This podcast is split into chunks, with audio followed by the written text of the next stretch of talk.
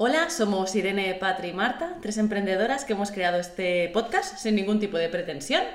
Y hoy el tema nos toca ahí en la patatilla, Totalmente. porque el tema además es sacado del diccionario de Patri.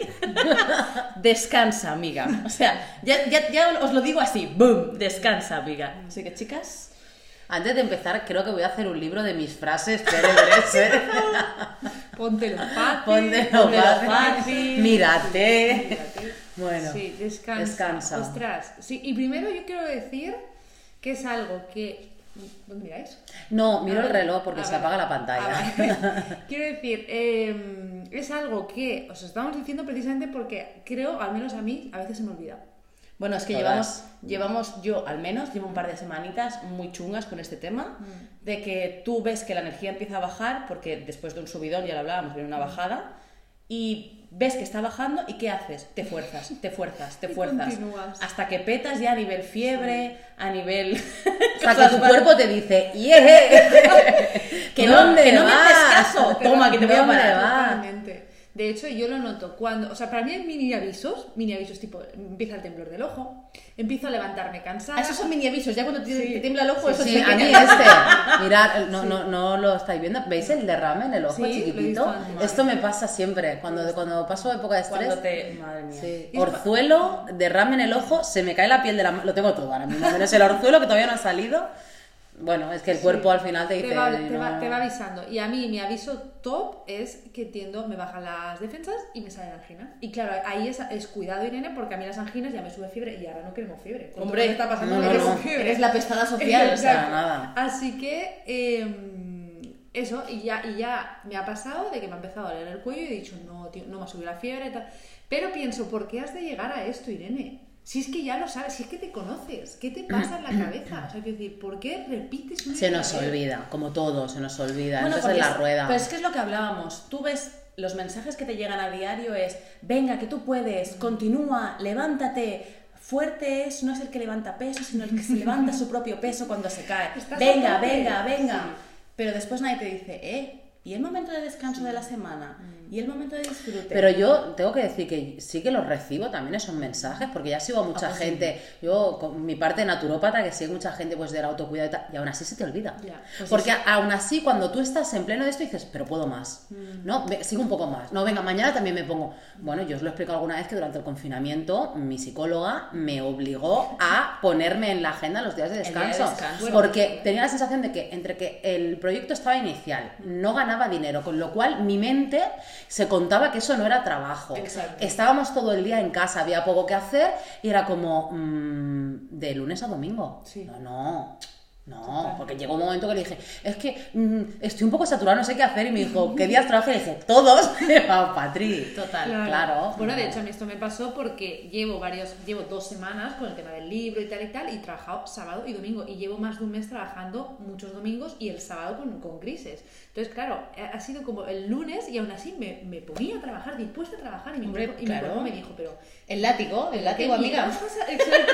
Pero qué mierda estás Aquí. haciendo, Irene. Eh, O sea, entonces, o sea, yo siento como que mi cuerpo me dice, no para, no te preocupes, ya iré aumentando. Venga, venga. Ya Sí. te paro yo, Ya ya te paro ya te yo. paro yo, también es lo bonito. Volvemos a lo de absolutamente todos los podcasts, de conocerse, ¿no? Y escucharse. Y claro, y llega un momento que dices, uy, espera, esto de que se me caiga la piel de las manos, vale, voy a hacer un poquito de revisión de. Es verdad de que lo dices, yo cuando paso épocas de mucho estrés, bueno, aparte que yo, yo me como las, las pieles de las uñas Mm. y cuando tengo las manos ensangrentadas de, de- en cangrena es, mm, estás un poco estresadita, ¿no? Que nunca, lo- no, nunca lo entenderé.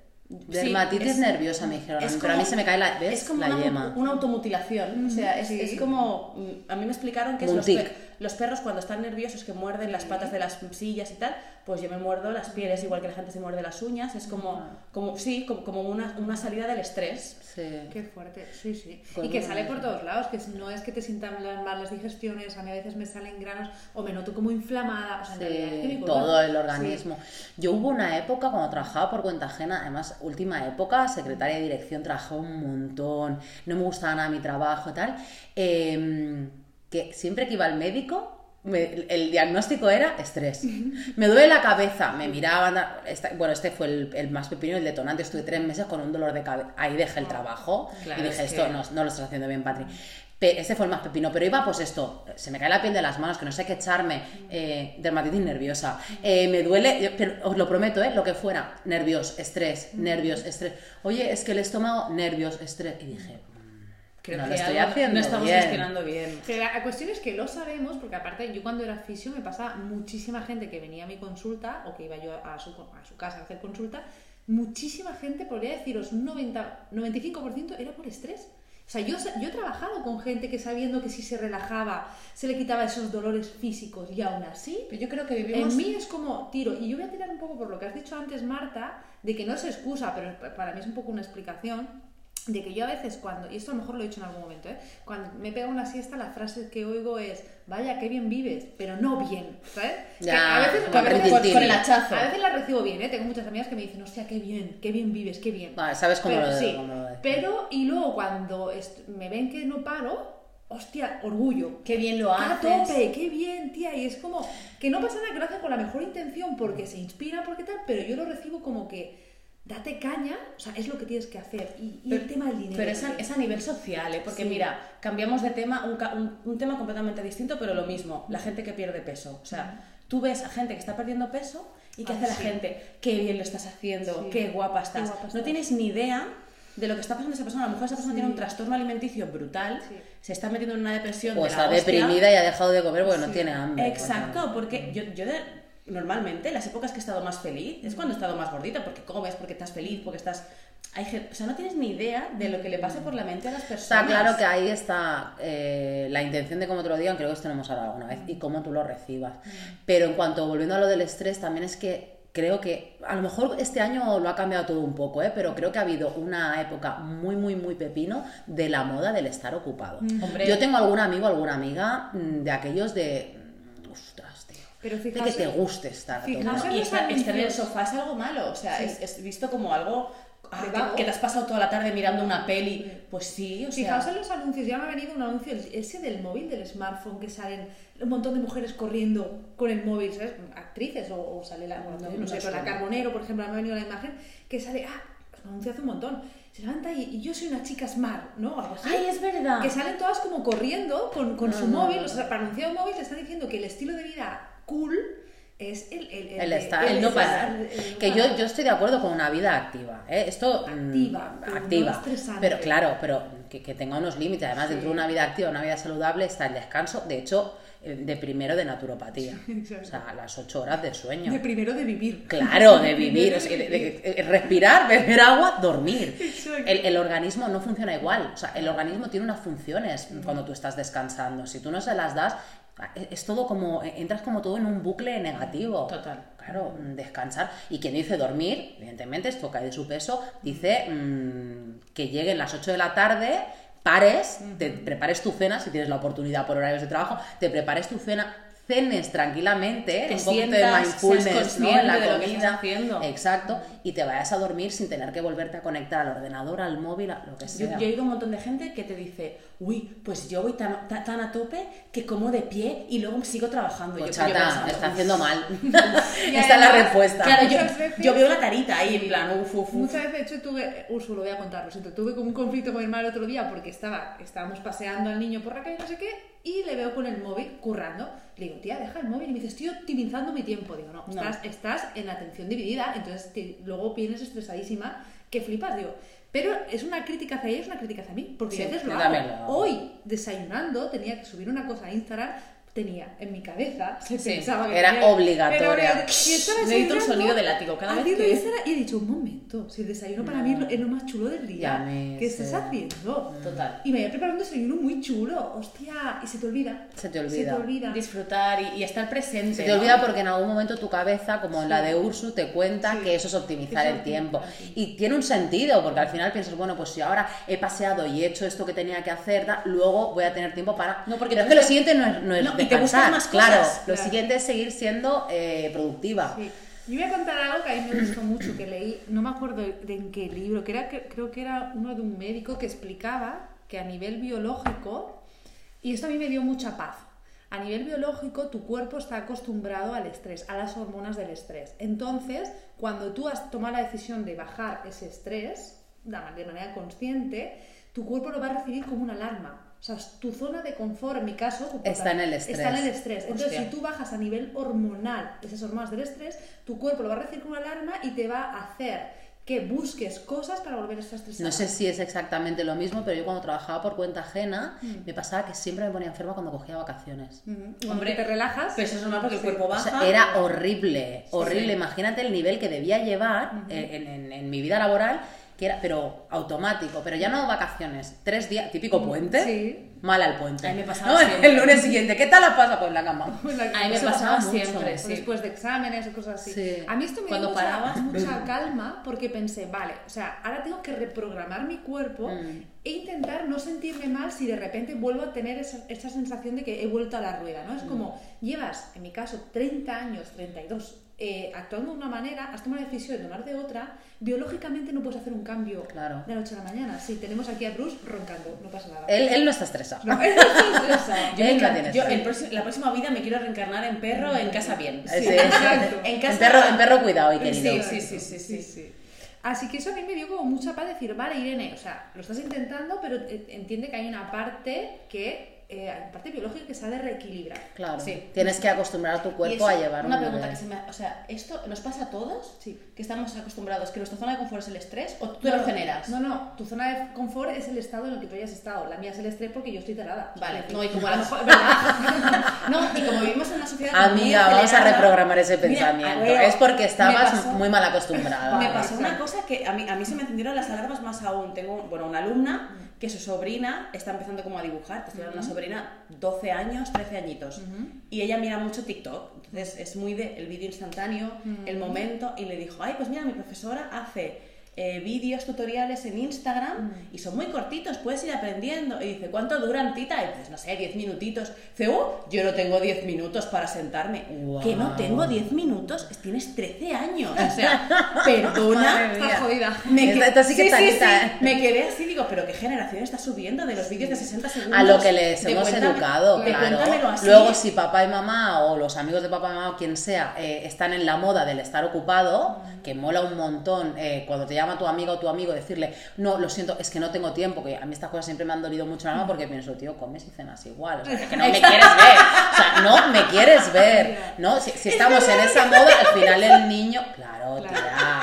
Esto yo lo he vivido, yo tengo amistades que han pasado, o sea, que, que he dejado pasar de mi vida porque consideraba que es que me suponían un estrés, ¿no? Personas que siempre, siempre, siempre están ocupadas. Bueno, porque les encanta, están súper ocupados. Es- es- y, si, y si es así, y si verdaderamente es que siempre estás ocupado, es que no estás prestando atención a tu vida, porque no creo que a nadie le guste estar siempre ocupado. Sí. ¿no? ¿Cómo Aparte que aquí está la cuestión. Luego nos, nos, eh, nos ponemos las manos en la cabeza de, eh, ostras, eh, una úlcera, ¿cómo puede ser? Ay, claro. ostras, claro. eh, que- Le ha dado un infarto. Sí, ¿Cómo, le ha dado un ser? infarto? Exacto. Sí, sí, sí. ¿Cómo Y luego, un infarto? ¿no- nos Entre eso y lo que comes, ¿no? alguna vez de ir a un pueblo de estos de 12 habitantes tensados? Y estresarte. Sí.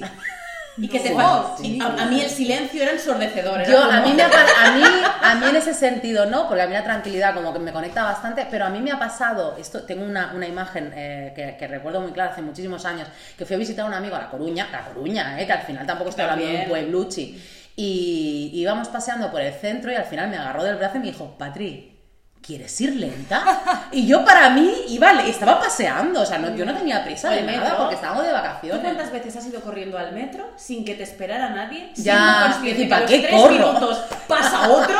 O sea, tres minutos, ¿Para ¿eh? qué corro? Y tú ahí corriendo Sí. en el transporte.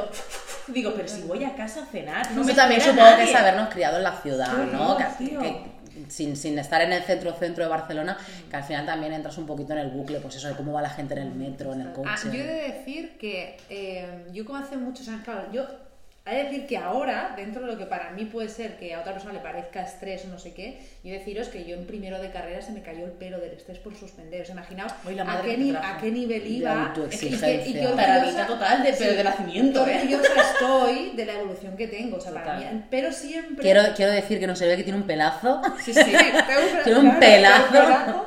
Entonces, claro, yo viendo lo que he vivido, ahora yo para mí estoy súper orgullosa, pero quiero seguir avanzando Sí. ¿no? en vivir en calma. Y precisamente, siempre, siempre no, pero desde hace muchos años he tirado a quiero vivir en pueblos pequeños, en pueblos Mm. calmados. Pero porque creo Yo que no- arrastra. claro, yo no tengo ni tele. ¿Por qué? Porque no quiero ruido. Exacto. Porque mi mente ya hace ruido. Ya Entonces está. quiero calma, pajaritos. Y por eso siempre tiro hacia estar mucho sola, porque los estímulos me sobreexcitan y ya mi sistema nervioso ya Y, está ya- y te, y te coge rápido a lo que necesites. Que sepas que eres una persona paz, que esto ya hablaremos más adelante. Ah, sí, el otro día publiqué yo. Sí. Ya- ya yo también, sí, ya, ya lo hablaremos, sí, a mí me parece un tema. Yo también, Tú, ¿eh? tú eres paz, tú Yo también. Somos el Me sentí- 20% de la población que es paz. Es que son muchos, ¿eh? Me sentí- Bueno, 20%. vol- volvemos porque ya, Sí. ya lo hablaremos en otro de esto.